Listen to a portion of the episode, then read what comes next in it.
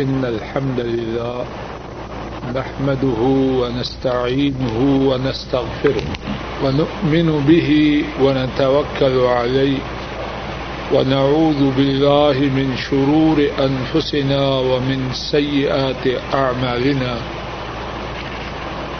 من يهده الله فلا مضل له ومن يضلل فلا هادي له، وأشهد أن لا إله إلا الله وحده لا شريك له، وأشهد أن محمدا عبده ورسوله صلى الله عليه وسلم. أما بعد، فإن خير الحديث كتاب الله، وخير الحدي حدي محمد صلى الله عليه وسلم، وشر الأمور محدثاتها، وكل محدثة بدعة، وكل بدعة ضلالة، وكل ضلالة في النار. اللهم انفعنا بما علمتنا، وعلمنا ما ينفعنا، وزدنا علما. سبحانك لا علم لنا إلا ما علمتنا، إنك أنت العليم الحكيم.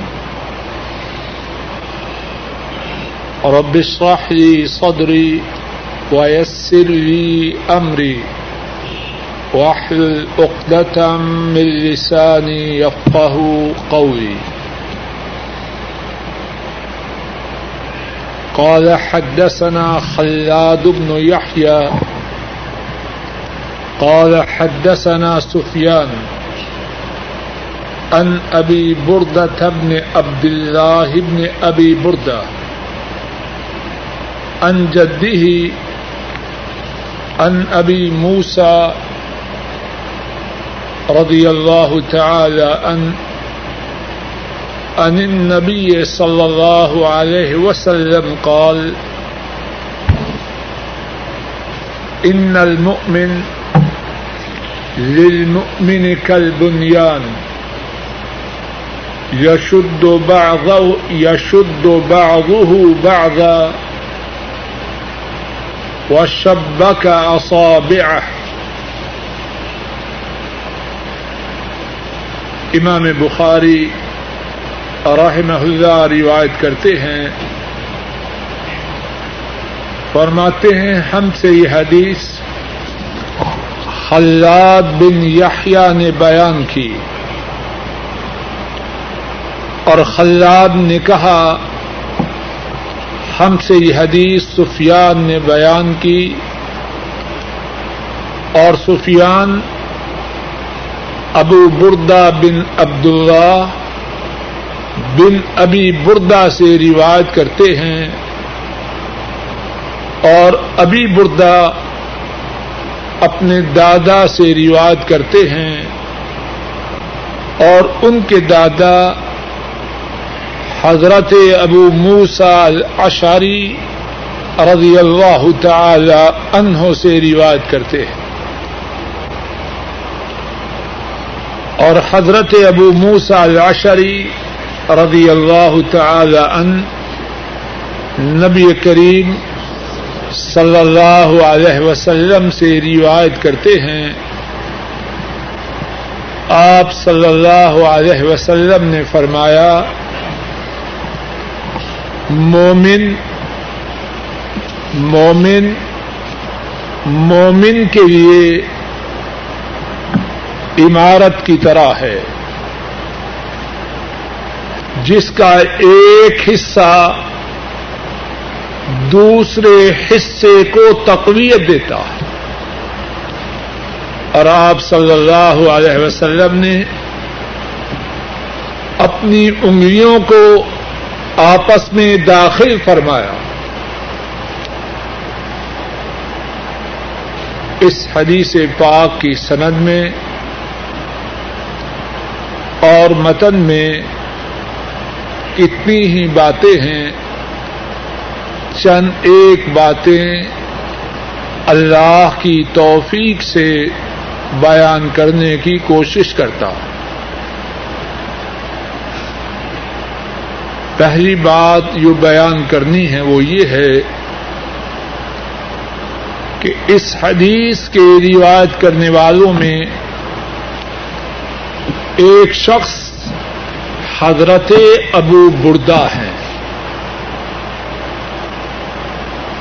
اور انہوں نے یہ حدیث اپنے دادائے محترم سے بیان کی اور ان کے دادا کا نام بھی ابو بردہ تھا. رک جائیے. عام طور پر بہت سے گھروں میں دادوں کا تعلق اپنے پوتوں سے کیا ہے؟ دادوں کی طرف سے لاڈ ہے, پیار ہے, اور کیا ہے؟ کچھ نہیں. جہاں تک تربیت کا تعلق ہے, دین کی بات کے سکھلانے سمجھانے کا تعلق ہے, کتنے دادا ہیں جو اس بات کی طرف توجہ دیتے؟ بہت ہی کم. ایسے بات ہے کہ نہیں. ہمارے اسلاف وہ کیسے تھے؟ دادا اپنے پوتے سے صرف پیار ہی نہیں کر رہا بلکہ اسے کیا سکھلا رہا ہے؟ اسے وہ سکھلا رہا ہے جو اللہ کی کتاب کے بعد کائنات میں سب سے قیمتی سیکھنے کی چیز ہے, اور وہ کیا ہے؟ جناب نبی کریم صلی اللہ علیہ وسلم کی حدیث ہے. قرآن کے بعد قرآن کے بعد اب, جن اب دنیا میں جتنی کتابیں موجود ہیں وہ کون سی کتاب ہے جو قرآن کے بعد اب دنیا میں موجودہ کتابوں میں سب سے اعلیٰ ہے؟ وہ اللہ کے نبی کی حدیثوں پر مشتمل کتاب. دادا اور ان کا نام ہے ابو بردہ, اور پوتا ان اس کا نام بھی ابو بردہ ہے. دادا پوتے کو سکھلا رہا ہے مدینے والے کی حدیث پاک صلی اللہ علیہ وسلم. اللہ اس بات کو ہمارے گھروں میں بھی جاری کرے. اور پھر اس کے بعد جو دادا ابو بردہ ہے اس کو اللہ کے نبی کی یہ حدیث کس نے بتلائی؟ دادا کے باپ حضرت ابو موسیٰ الأشعری رضی اللہ تعالی عنہ, انہوں نے اپنے بیٹے کو اللہ کے نبی کی یہ حدیث بتلائی. کتنا مبارک ہے وہ گھرانہ. پردادا اپنے بیٹے کو اور دادا اپنے پوتے کو اللہ کے نبی کی حدیث سکھلا رہا. کتنی عظمت کی بات ہے, کتنی سعادت کی بات ہے. اور ساتھیو ذرا غور کرو, بیٹا آگے آ جاؤ, یہاں آ جاؤ آگے ایک دم.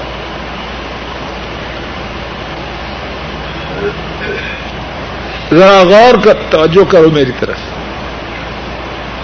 کتنے دادے کتنے باپ دنیا سے گزر چکے ہیں, ہمیں خبر ہے ان کی کچھ؟ ہمیں کیا, بڑے مالدار ہوں گے تو ہوں گے, لیکن جب اس باپ کا ذکر آئے گا زبانوں سے رضی اللہ تعالی عنہ کی صورت میں اس کے لیے دعا جاری ہو جائے گی. اور دادے کے پوتے اور داد اور باپ کے بیٹے پردادے کے بیٹے ان کا ذکر آئے گا.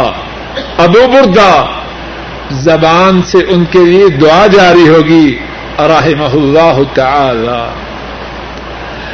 دادا کے پوتے ابو بردہ کا ذکر آئے گا, زبان سے دعا جاری ہوگی رحمہ اللہ تعالی.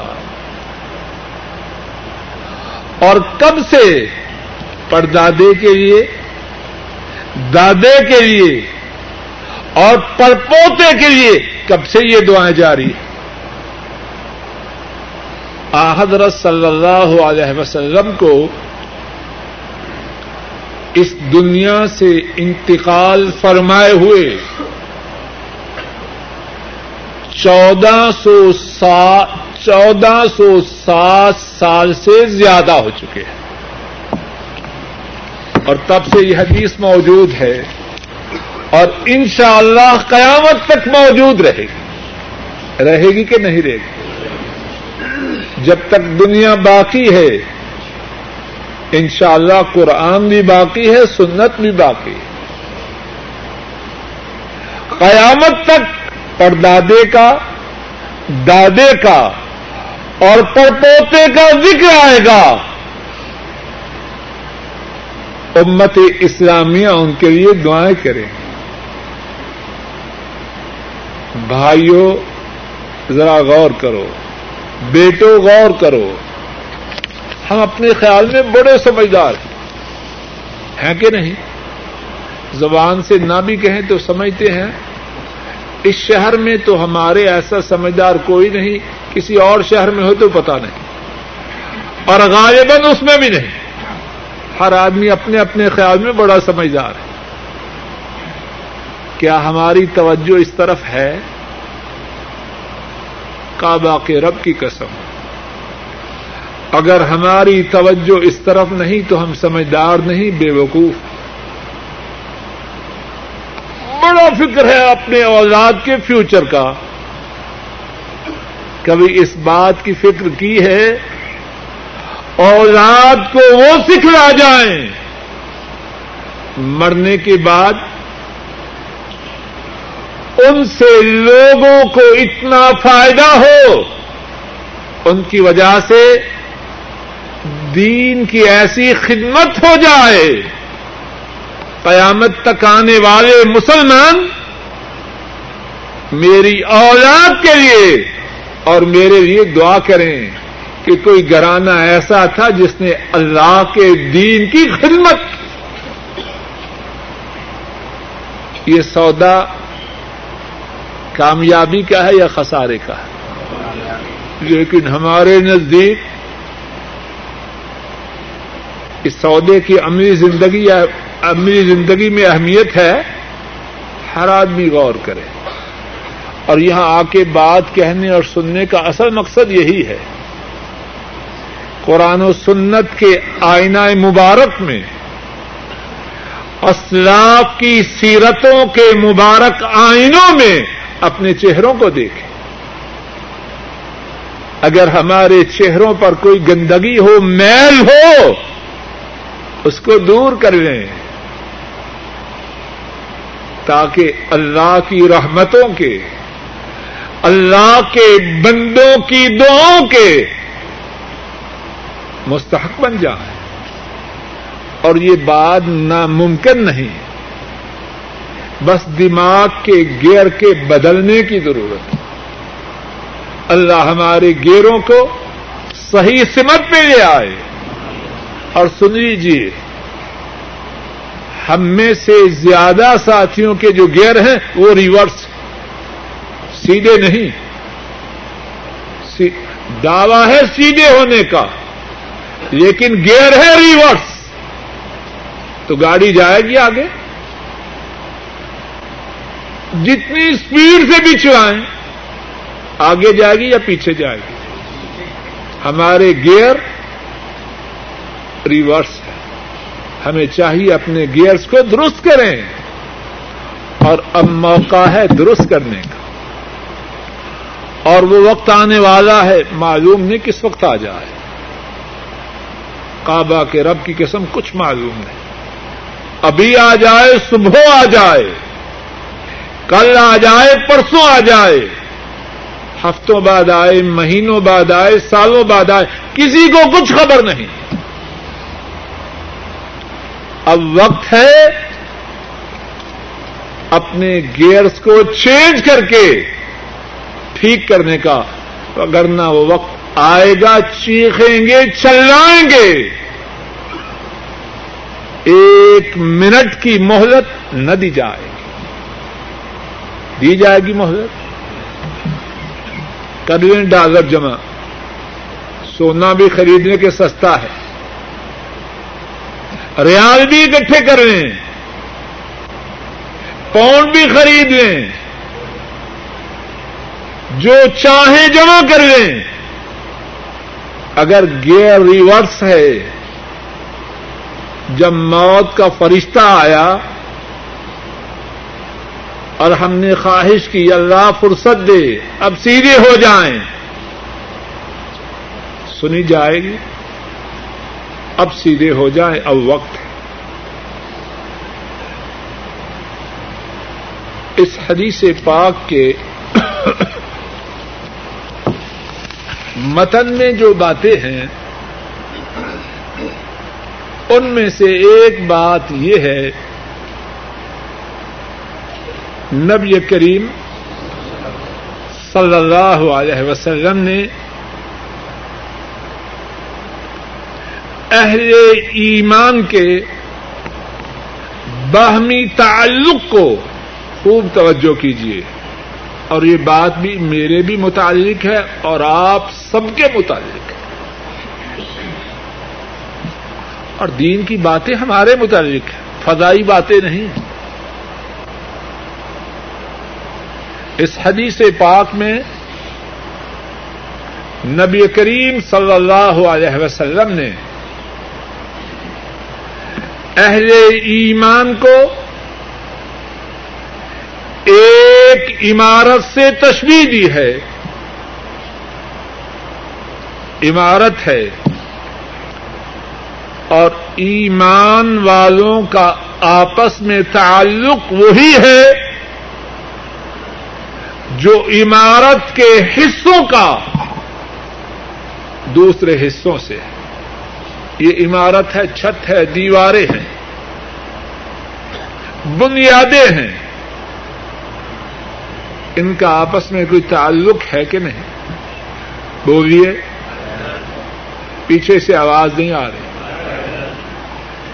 اہل ایمان کا باہمی تعلق وہی ہے جو عمارت کے مختلف حصوں کا آپس سے، اور نبی کریم صلی اللہ علیہ وسلم نے جب یہ بات بیان فرمائی تو اس کے ساتھ اپنی مبارک انگلیوں کو ایک دوسرے میں داخل کیا. زبان سے بھی تشبیہ دے کے سمجھایا اور اپنی مبارک انگلیوں کو آپس میں داخل کیا کہ ایمان والے آپس میں اس طرح ہیں. توجہ کیجیے، ایمان والوں کے تعلق کی جو بات ہے ابھی قدرے تفصیل سے کرتے ہیں، پہلے اس کو سمجھیں. اور رسول کریم صلی اللہ علیہ وسلم کی یہ جو مختصر سی حدیث ہے، اس میں آپ نے اپنی بات کے سمجھانے کے لیے مثال دی، تشبیہ دی. اہل ایمان کو کس سے؟ سب بولیے، عمارت سے. اہل ایمان کو تشبیہ دی عمارت سے، نمبر ایک. نمبر دو، اپنی مبارک انگلیوں کو ایک دوسرے میں داخل کیا کہ اہل ایمان کا تعلق اس طرح ہے. اس طرح کون سمجھاتا ہے؟ کچھ بات سمجھ میں آ رہی ہے؟ کون سمجھاتا ہے اس طرح؟ جس کے سینے میں تڑپ ہو، جس کو سمجھا رہا ہے اس کے لیے سراپا محبت ہو، مجسمہ شفقت ہو۔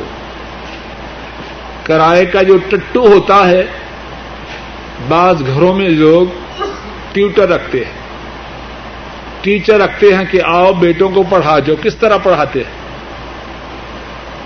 تنخواہ پوری لے جاتے ہیں اور پڑھاتے اس طرح ہیں جیسے دیوار کی طرف گیند پھینک رہے ہیں، ادھر دو باتیں ادھر دو باتیں اور بھاگنے کی فکر۔ ایک ہوتا ہے کرائے کا ٹٹو، اور ایک وہ ہے جس کے دل میں یہ تڑپ ہے جس کو پڑھا رہا ہوں اس کے دل و دماغ میں بات اتر جائے۔ ہمارے نبی کریم صلی اللہ علیہ وسلم کون ہیں؟ وہ ہیں کہ امت کے لیے جتنی تڑپ ان کے سینے میں ہے، اللہ کے بعد کائنات میں کوئی ایسا نہیں جس کے سینے میں ان ایسی تڑپ ہو۔ ماں باپ، ان کا تعلق اپنی اولاد سے بہت زیادہ ہوتا، لیکن وہ مدینے والے صلی اللہ علیہ وسلم، ان کی شفقت، ان کی محبت، ان کے ہاں خیر خواہی کا جذبہ امت کے لیے، کعبے کے رب کی قسم ماں باپ کے خیر خواہی کے جذبات سے بھی زیادہ۔ اسی لیے تو بات سمجھاتے ہوئے پہلے تشبیہ دے رہے ہیں اہل ایمان کو عمارت سے، پھر انگلیوں کو انگلیوں میں ڈال کر سمجھا رہے ہیں کہ اہل ایمان اس طرح ہے۔ کتنی تڑپ ہے ان کے سینے میں ہمارے لیے، اور وہی تو ہیں کہ اللہ کی طرف سے انہیں جو موقع نصیب ہوا، جو دعا کرو گے قبول کی جائے گی، اس دعا کو محفوظ رکھا۔ کس کے لیے؟ اپنے لیے، اپنی ازواج مطہرات کے لیے، اپنے جگر کی ٹکڑی فاطمۃ الزہرا رضی اللہ تعالی عنہا کے لیے نہیں، امت کے لیے۔ کل قیامت کے دن جب امت آپ کی دعا کی محتاج ہوگی، اس دن کے لیے اللہ کی طرف سے عطا کردہ دعا کی قبولیت کے چانس کو محفوظ کر لیا۔ اور خود قرآن کریم میں اللہ مالک نے بیان فرمایا کہ نبی صلی اللہ علیہ وسلم، ان کا تعلق اہل ایمان سے ایسا ہے کہ مومنوں کو اپنی جانوں سے جتنا تعلق ہے، نبی کا تعلق اہل ایمان سے اس سے بھی زیادہ ہے۔ النبی اولیٰ بالمؤمنین من انفسہم۔ اے سننے والے، ہر آدمی کے لیے یہ بیان ہے۔ اے عبداللہ، عبد الرحمن، فضل الرحمن، سن، جتنی فکر جتنی فکر جتنا خیال، جتنا احساس تجھے اپنی جان کا ہے، نبی کریم کو تیرہ فکر اس سے بھی زیادہ۔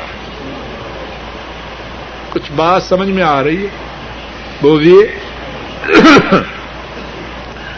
اچھا، جب ان کا تعلق ہم سے اتنا زیادہ ہے تو جو پھر بھی ان کی بات نہ مانے وہ کون ہے؟ جواب دیجیے، سمجھ نہیں آ رہی بات؟ بولیے پھر کون ہے وہ؟ بے وقوف ہے یا عقل مند؟ میں اور آپ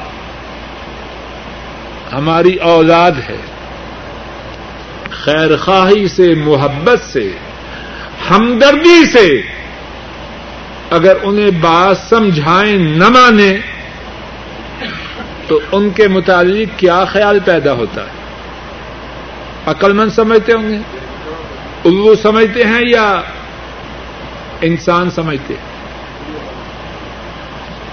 کعبہ کے رب کی قسم، مدینے والے کی ہم سے جو محبت ہے اس محبت سے کہیں زیادہ ہے جو ہمیں اپنی اولاد سے، اور اگر ہماری اولاد ہماری محبت کے باوجود ہماری بات نہ مانے وہ بے وقوف، اور اگر میں اور آپ اللہ کے نبی کی بے پناہ محبت کے باوجود ان کی بات کو نہ مانے تو ہم سے بڑا احمق اور بے وقوف کون ہو سکتا؟ اس حدیث پاک کے متن میں ایک اور بات یہ ہے کہ نبی کریم صلی اللہ علیہ وسلم نے اہل ایمان کی باہمی کیفیت کو بیان کیا۔ وہ ایک عمارت کی طرح ہے، عمارت کا ایک حصہ دوسرے حصے کو گرانے کی کوشش کرتا ہے۔ بولیے۔ اب جو مومن ہونے کا دعویٰ کرے اور پھر کسی ایماندار بھائی کی ٹانگ کھینچے، وہ جائزہ لے ایمانداروں میں وہ شامل بھی ہے یا ان سے خارج۔ ایمان وہ ٹانگ کھینچنے کی اجازت نہیں دیتا، وہ تو چاہے گا اگر مومن بھائی میں کوئی کمی ہے اس کو پورا کیا جائے، میک اپ کیا جائے، اس کی اصلاح کی جائے، اس کا علاج کیا جائے، اس کو درست کیا جائے۔ وہ اس کو برباد کرنے کی کوشش نہ کرے گا۔ قرآن کریم میں اللہ مالک نے سورہ التوبہ میں اہل ایمان کے متعلق فرمایا، والمؤمنون والمؤمنات بعضهم اولیاء بعض، ایماندار مرد اور ایماندار عورتیں وہ ایک دوسرے کے معاون، ایک دوسرے کے مددگار ہوتے۔ سن لیجیے، اور جو اپنے اندر یہ پائے کہ وہ ایمان والوں کا دشمن ہے وہ اپنا جائزہ خود لے کہ کیا وہ ایمانداروں میں شامل بھی ہے یا ان سے دور ہو چکا ہے۔ رسول کریم صلی اللہ علیہ وسلم نے کئی ایک احادیث مبارکہ میں اہل ایمان کے باہمی تعلق کو بیان کیا ہے۔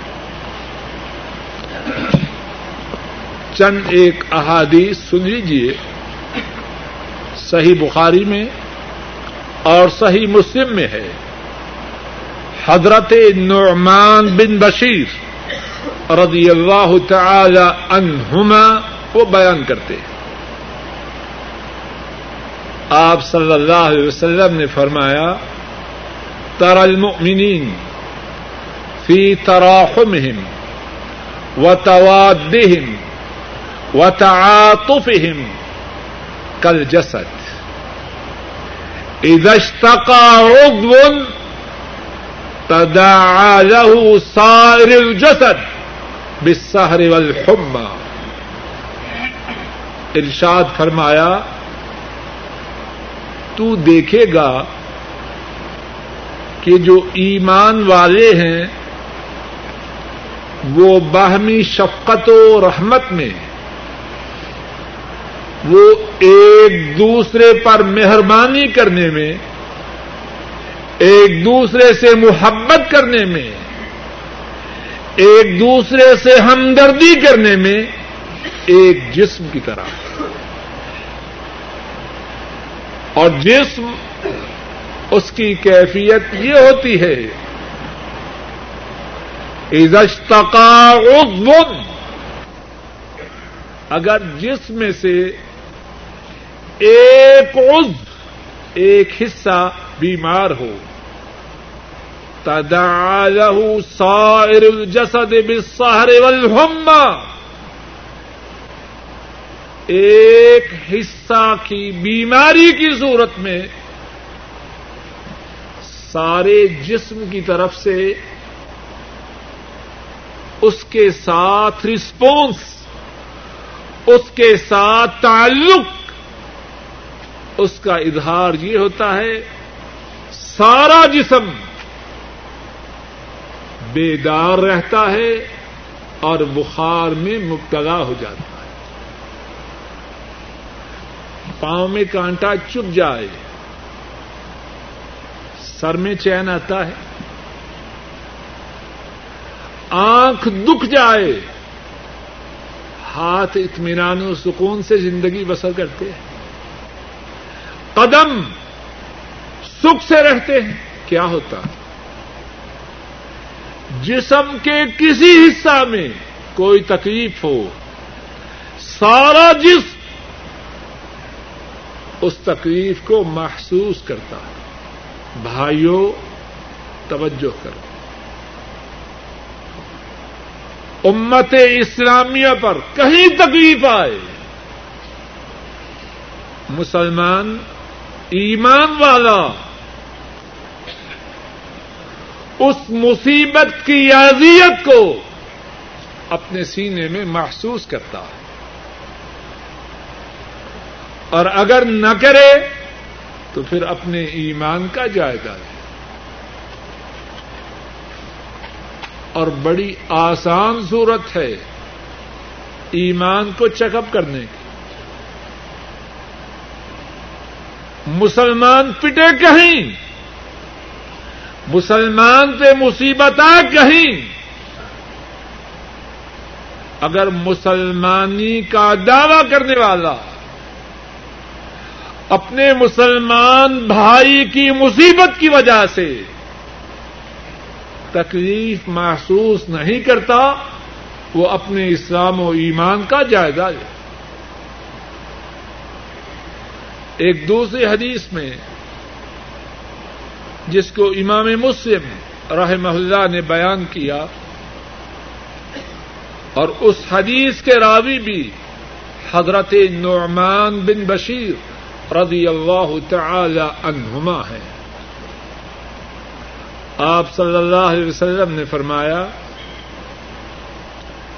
المؤمنون كرجل واحد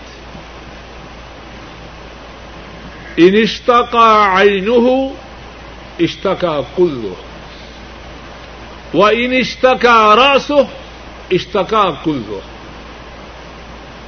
آپ صلی اللہ علیہ وسلم نے فرمایا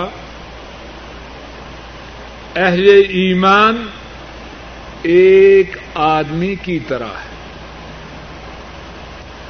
سو ہوں تب بھی، ہزار ہوں تب بھی، لاکھ ہوں تب بھی، کروڑ ہوں تب بھی، جتنے بھی ہوں وہ اپنے باہمی تعلق میں ایسے ہیں جیسے ایک آدمی.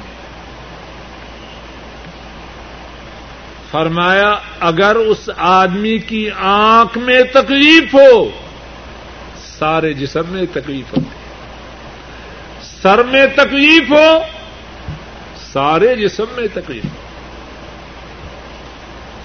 ایک اور حدیث پاک میں آن حضرت صلی اللہ علیہ وسلم فرماتے ہیں، اور اس حدیث کو امام بخاری اور امام مسلم رحمہم اللہ نے بیان فرمایا، حضرت عبداللہ بن عمر رضی اللہ تعالی عنہما اس حدیث کے راوی ہیں.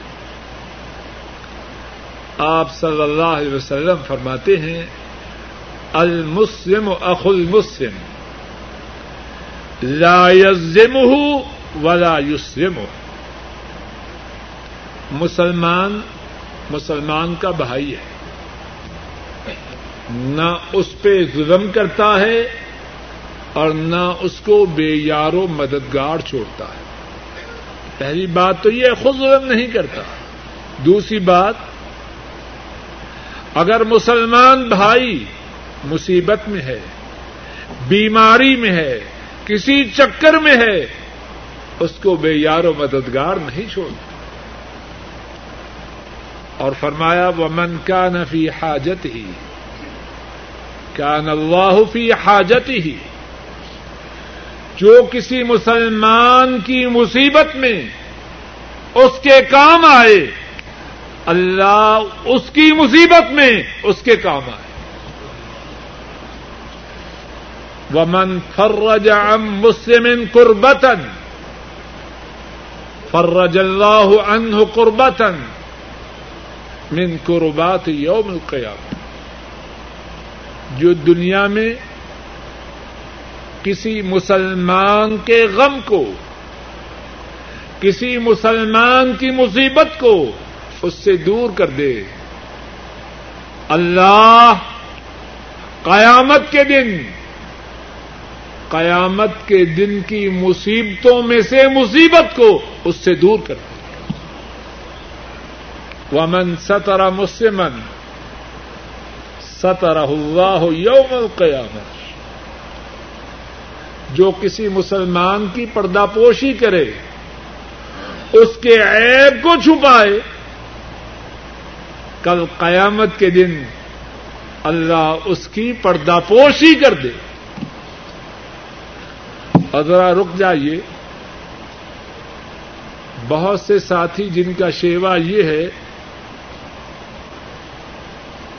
کسی کی کوئی خامی مل جائے پھر اسے نشر کر دیں، اور اسی طرح نشر نہ کریں بلکہ مرچ مسالہ لگا دیں. اس ظالم کا کل قیامت کے دن کیا حشر ہوگا، اور اس ظالم کے سینے میں ایمان ہے یا اس سے رخصت ہو چکا ہے. اہل ایمان کا شیوا یہ نہیں کہ مسلمان بھائیوں کی خرابیوں کا کھوج لگانے میں مگن رہیں، اور ان کا ٹارگٹ یہ ہو کہ مسلمانوں کو ذلیل و رسوا کریں. یہ اہل ایمان کا شیوا ہے. ایک اور حدیث پاک میں رسول کریم صلی اللہ علیہ وسلم نے فرمایا، اور وہ حدیث امام مسلم رحمہ اللہ روایت کرتے ہیں، حضرت ابو ہریرہ رضی اللہ تعالی عنہ اس حدیث کے راوی ہیں. آپ صلی اللہ علیہ وسلم فرماتے ہیں المسلم اخو المسلم لا یظلمہ ولا یخذلہ، مسلمان مسلمان کا بھائی ہے، وہ اس پہ ظلم نہیں کرتا اور نہ ہی مصیبت کے وقت اسے بے یار و مددگار چھوڑتا ہے. ولا يحقره، اور نہ مسلمان دوسرے مسلمان کو حقارت کی نگاہ سے دیکھتا ہے، جس کی تنخواہ زیادہ ہے دور سے السلام، اور جس کی تنخواہ تھوڑی ہے دیکھ کے نگاہیں پھیر رہی. اب سلام لینے پر بھی جو انرجی معاذ اللہ ویسٹ ہوگی اس کو بھی بچا جائے، بدبختی کی علامت ہے. اپنے سے اپنے سے عہدہ میں جو بڑھا ہے بجائے ایک ہاتھ سے سلام لینے کے دونوں ہاتھوں سے سلام کر رہا ہے، اور خواہش کر رہا ہے معانقہ ہو جائے، اور کہتا ہے ہاں سینے میں ٹھنڈ پڑ گئی ہے. ٹھنڈ کس کی پڑ گئی ہے؟ کہ اس کا تنخواہ زیادہ ہے یا عہدہ بڑا ہے. بدبخت تجھے کیا ملے گا؟ اگر تو اتنا لمبا مسافہ اور اتنا بڑا معانقہ کر رہا ہے اسلام کی خاطر نہیں، اس کی تنخواہ کی خاطر، تجھے کیا ملے گا؟ کچھ پرسنٹ تجھے دے دے گا. اور جس کی تنخواہ اپنے سے تھوڑی ہے یا عہدہ چھوٹا ہے وہ اسلام کے لیے آگے ہاتھ بڑھائے. بہت بیمار ہے، اپنا ہاتھ نہیں اٹھا سکتا، اور سلام لے گا تو دو یا تین انگلیوں سے. سب بدبختی کی باتیں، بدبختی کی نشانیاں ہیں. مسلمان کو حقیر نہ جانے، اور اس کا یہ مقصد بھی نہیں کہ جس کی تنہا زیادہ اس سے نفرت کرے،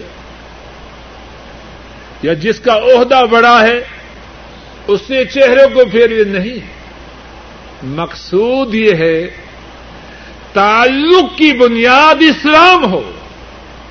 بڑا ہے تب بھی ٹھیک ہے، چھوٹا ہے تب بھی ٹھیک ہے. جو مسلمان ہے وہ ہماری آنکھوں کا نور ہے، بڑا ہے تب بھی، چھوٹا ہے تب بھی. ہمارے سینے کی ٹھنڈک ہے، اس کے بڑا ہونے سے یا چھوٹے ہونے سے نہ اس میں اضافہ ہے نہ کمی. فرمایا التقوى ها هنا ويشير الى صدره ثلاث مرات. فرمایا تقویٰ یہاں ہے اور تین مرتبہ سینہ مبارک کی طرف اشارہ فرمایا. اور پھر کیا فرمایا؟ توجہ کیجیے، بحسب امرئ من الشر ان يحقر اخاه المسلم. آدمی کو تباہ کرنے کے لیے اتنی بات کافی ہے کہ اپنے مسلمان بھائی کو حقیر سمجھے. جو چاہے کہ اپنے آپ کو تباہ کر لے، اپنے مسلمان بھائی کو حقیر سمجھے، اس کی تباہی کے لیے یہی بات کافی. فرمایا کل المسلم علی المسلم حرام دمہ و مالہ و عرضہ. فرمایا ایک مسلمان ایک مسلمان دوسرے مسلمان پر حرام ہے. کیا حرام ہے؟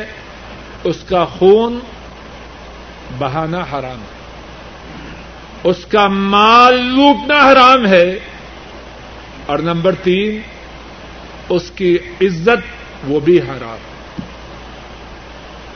یہ جو تیسری بات ہے اس سے بہت تھوڑے لوگ بچتے ہیں. اب کسی کے متعلق کہنا اس کا قد بڑا چھوٹا ہے، بونا جاتے ہے، اب کیا اس نے اپنے مسلمان بھائی کی عزت کی حفاظت کی؟ لمبا قد ہوا تب بھی برا نام رکھا، جسم ذرا موٹا ہوا تب بھی خیر نہیں، پتلا ہوا تب بھی خیر نہیں. بھائیوں کو حقیر سمجھے، یا ان کی عزت پر حملہ کرے وہ تباہی کی راہ پہ. اللہ مالک اپنے فضل و کرم سے ہم سب کو سیدھی راہ پہ لائے کہ اگر کوئی شخص شرک کی حالت میں مر جائے تو کیا امید ہے کہ اس کی معافی ہو جائے گی؟ قرآن کریم میں اللہ فرماتے ہیں ان اللہ لا یغفر ان یشرک بہ ویغفر ما دون ذلک لمن یشاء. اللہ اس بات کو معاف نہیں کرتے کہ ان کے ساتھ شرک کیا جائے. اس کے سوا جتنے گناہ ہیں چاہیں تو معاف کر دیتے ہیں. اور یہ بات ہے آخرت کے متعلق. دنیا میں اگر کوئی شرک سے توبہ کر لے تو انشاءاللہ معافی ہے. کتنے صحابہ جو پہلے مشرک تھے مسلمان ہوئے, اللہ کے فضل و کرم سے معافی ہوئی. لیکن جو کوئی شرک کی حالت میں مر جائے اس کے لیے آخرت میں معافی نہیں. اور ذرا غور کرو, مشرک کے متعلق قرآن کریم میں یہ حکم ہے کہ نبی صلی اللہ علیہ وسلم اور ایمان والوں کو اس بات کی اجازت نہیں کہ وہ کسی مشرک کے لیے دعائے مغفرت بھی کریں. ما کان للنبی, کس طرح آیت ہے نا کوئی افسر,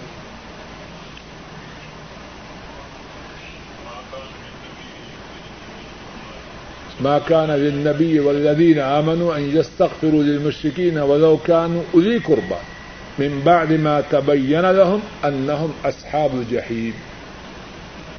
نبی کو اور ایمان والوں کو اس بات کی اجازت نہیں کہ کسی مشرک کے لیے دعائے مغفرت بھی کرے. رک جائیے, یہاں جو ہمارے مطلب کی بات جس کی ہمیں بہت زیادہ ضرورت ہے, کتنے ساتھی ایسے ہیں ان کے ماں باپ یا بہن بھائی شرک میں مبتلا ہیں کہ نہیں؟ قبروں پہ سجدے کرتے, غیر اللہ کے نام کی نظر نیاز دیتے, غیر اللہ سے دعائیں کرتے, فوت ہو چکے ہیں اب ان سے دعائیں کریں. یہ سب باتیں شرک کی. اگر ہمارے سینوں میں اپنے ان رشتہ داروں کے لیے کچھ ہمدردی ہے تو کیا کریں؟ پوری کوشش کریں کہ ان کو شرک سے بچا لیں, پیار سے, محبت سے.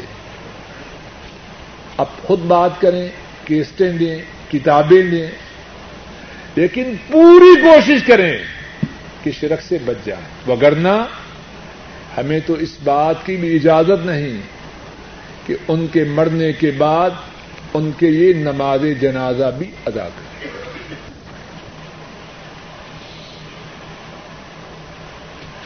سوال یہ ہے کہ اگر کوئی عورت حج کے لیے آئے اور طواف افاضہ کرنے سے پہلے بیمار ہو جائے تو کیا کرے؟ جواب یہ ہے مکہ شریف میں ٹھہرے, جب پاک ہو طواف افاضہ کرے اور پھر روانہ ہو. اور اگر اس کا ٹھہرنا ممکن نہ ہو تو پھر دو صورتیں ہیں. ایک صورت یہ ہے کہ دوبارہ آ سکتی ہے, چلی جائے اور پھر واپس آ کے طواف افاضہ کرے, اور جب تک طواف افاضہ نہ کرے ازدواجی تعلقات سے پرہیز کی جائے. دوسری صورت یہ ہے کہ واپس آنا اس کے بس سے باہر ہے. غریب لوگ ہیں بیچارے, پاکستان سے آئی ہے, انڈونیشیا سے, کسی ملک سے آئی ہے اور اتنی استطاعت نہیں کہ دوبارہ آ سکے. اس بارے میں سعودی عرب کے مفتی اعظم شیخ عبد العزیز بن باز حفظہ اللہ، انہوں نے یہ فتویٰ دیا ہے کہ ایسی عورت مجبور ہے، ٹھہرنا اس کے لیے ممکن نہیں، پابند ہے ایک خاص وقت جانے کی، واپس آنا اس کے لیے ممکن نہیں، اب کیا کرے؟ تو اسلام میں جب مجبوری سنگین ہو تو پھر رخصت مل جاتی ہے۔ آدمی جب بھوک سے مر رہا ہو، کھانے لیے کچھ نہ ہو، خنزیر موجود ہو، تو اس کا لقمہ لے سکتا ہے کہ نہیں؟ ضرورت کے مجبوری کے احکامات اور ہیں۔ تو انہوں نے اس بارے میں فتویٰ دیا ہے ایسی عورت کہ مکہ شریف میں ٹھہرنا اس کے بس سے باہر ہو اور واپس آنا اس کی طاقت سے باہر ہو، کیا کرے؟ بیت اللہ میں جا کے اچھی طرح اپنے آپ کو سمٹ سمٹا کے بیت اللہ میں جا کے طواف افاضہ کرے اور روانہ ہو جائے۔ اللہ تعالی سے امید ہے کہ اس پر اسے گناہ بھی نہ ہوگا اور اس کا طواف افاضہ بھی ادا ہو جائے۔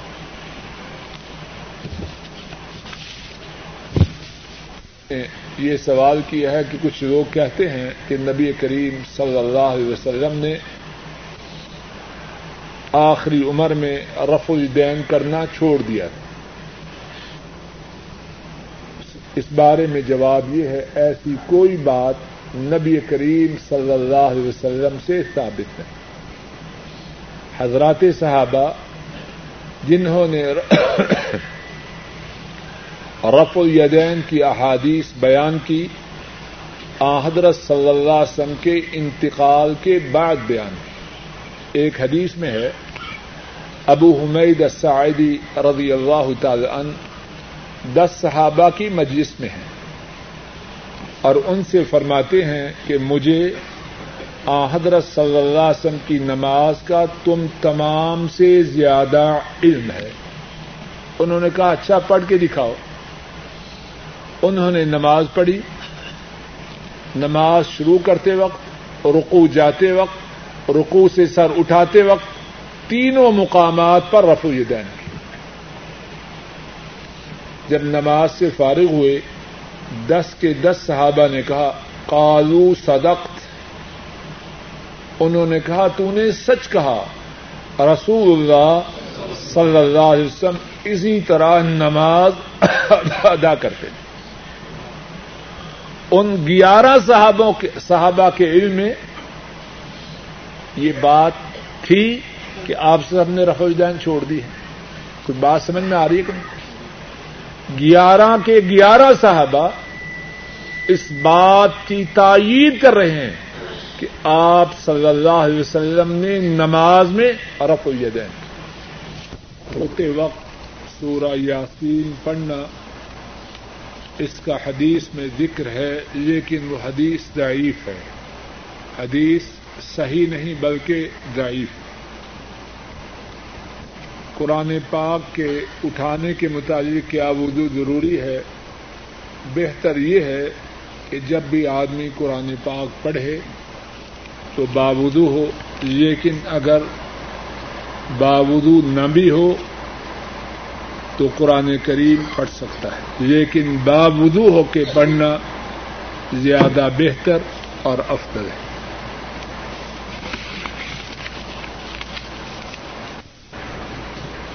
ایک ساتھی نے بڑا ضروری اور خطرناک سوال کیا ہے۔ سوال یہ ہے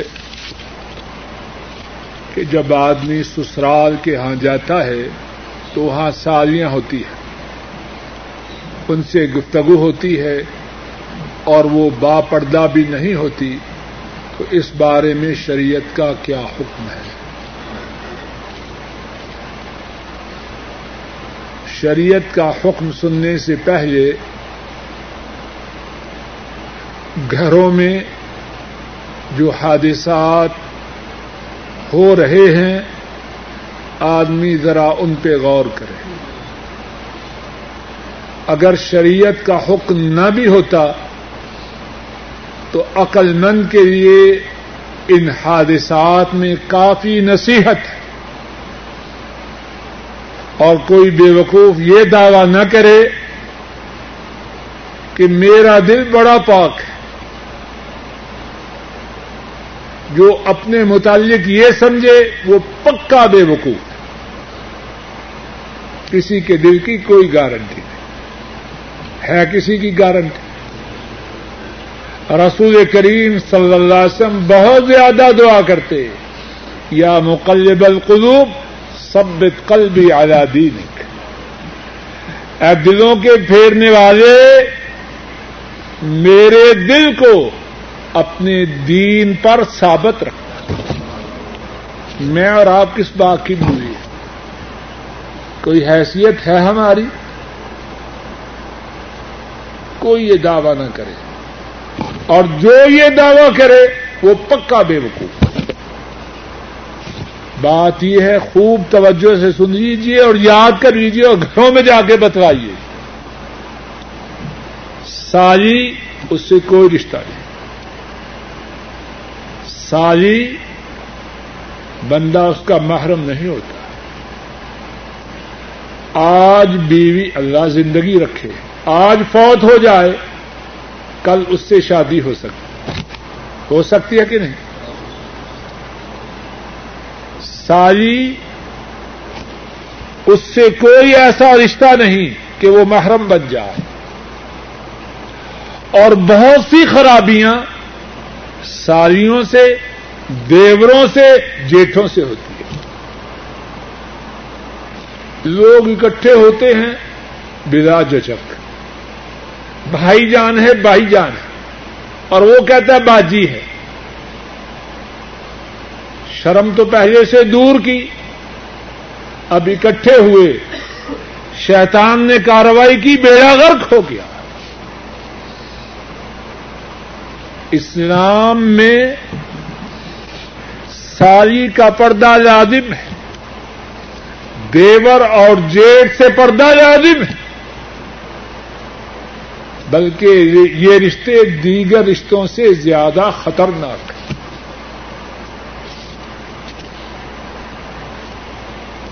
اور عورتیں اس بارے میں کافی حد تک بے وقوف واقع ہوئی ہیں. اگر آدمی سالی سے پردے کے لیے کہے تو بعض بیگمات ناراض ہوتی ہے, یہ ان کی بے وقوفی کی علامت ہے. نکاح میں تو آئی ہے, تیری بہنیں تو نہیں آئی, کیوں اپنی بربادی کا سامان خود ہی بنا رہی ہے.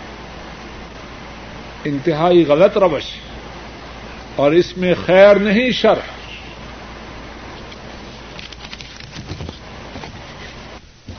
سوال یہ ہے کہ اگر کوئی مسلمان تو ہو جائے پھر نماز نہ پڑھے تو وہ مسلمان ہے یا کافر ہے؟ کچھ عرصہ پہلے اس بارے میں تفصیلی گفتگو ہو چکی ہے, اور ساتھیوں سے گزارش ہے شیخ محمد بن صالح العثیمین سعودی عرب کے بڑے علماء سے, بڑے چوٹی کے علماء میں سے ایک ہیں, ان کا اس بارے میں ایک چھوٹا سا رسالہ ہے, اس کا اردو ترجمہ ہو چکا ہے. ساتھی وہ رسالہ کوشش سے لیں اور پڑھیں اور اپنے گھروں میں پڑھائیں. اس رسالے میں انہوں نے بڑی قیمتی باتیں اس بارے میں کتاب و سنت کی روشنی میں جمع کی. جو نماز چھوڑے اس کا اسلام سے کیا تعلق ہے؟ ایک ساتھی کی طرف سے رکا آیا ہے کہ انہوں نے قرآن پاک سیکھنا شروع کیا ہے لیکن زبان پر الفاظ نہیں چڑھتے, تو دعا کی ہے انہوں نے, درخواست کی ہے کہ دعا کریں اللہ رب العزت ان کے لیے قرآن کریم کا سیکھنا آسان فرمائے. اور اس بھائی کے لیے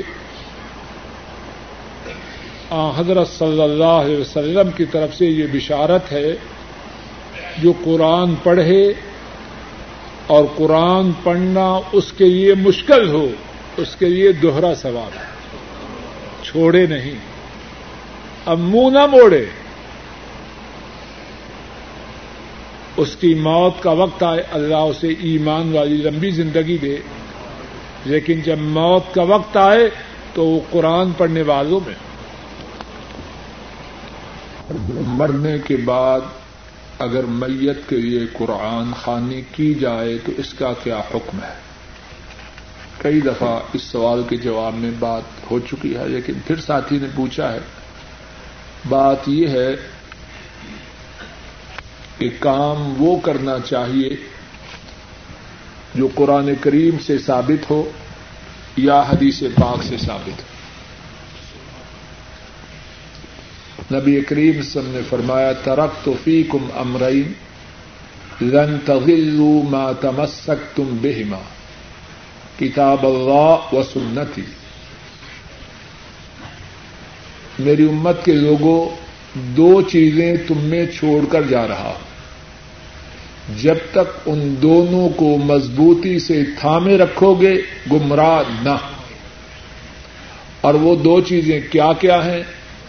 ایک اللہ کی کتاب اور ایک اللہ کے نبی کی سنت صلی اللہ علیہ وسلم۔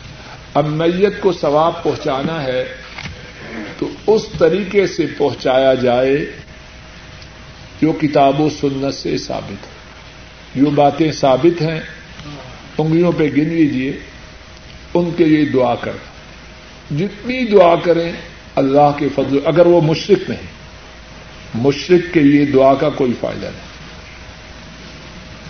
اگر توحید والے ہیں،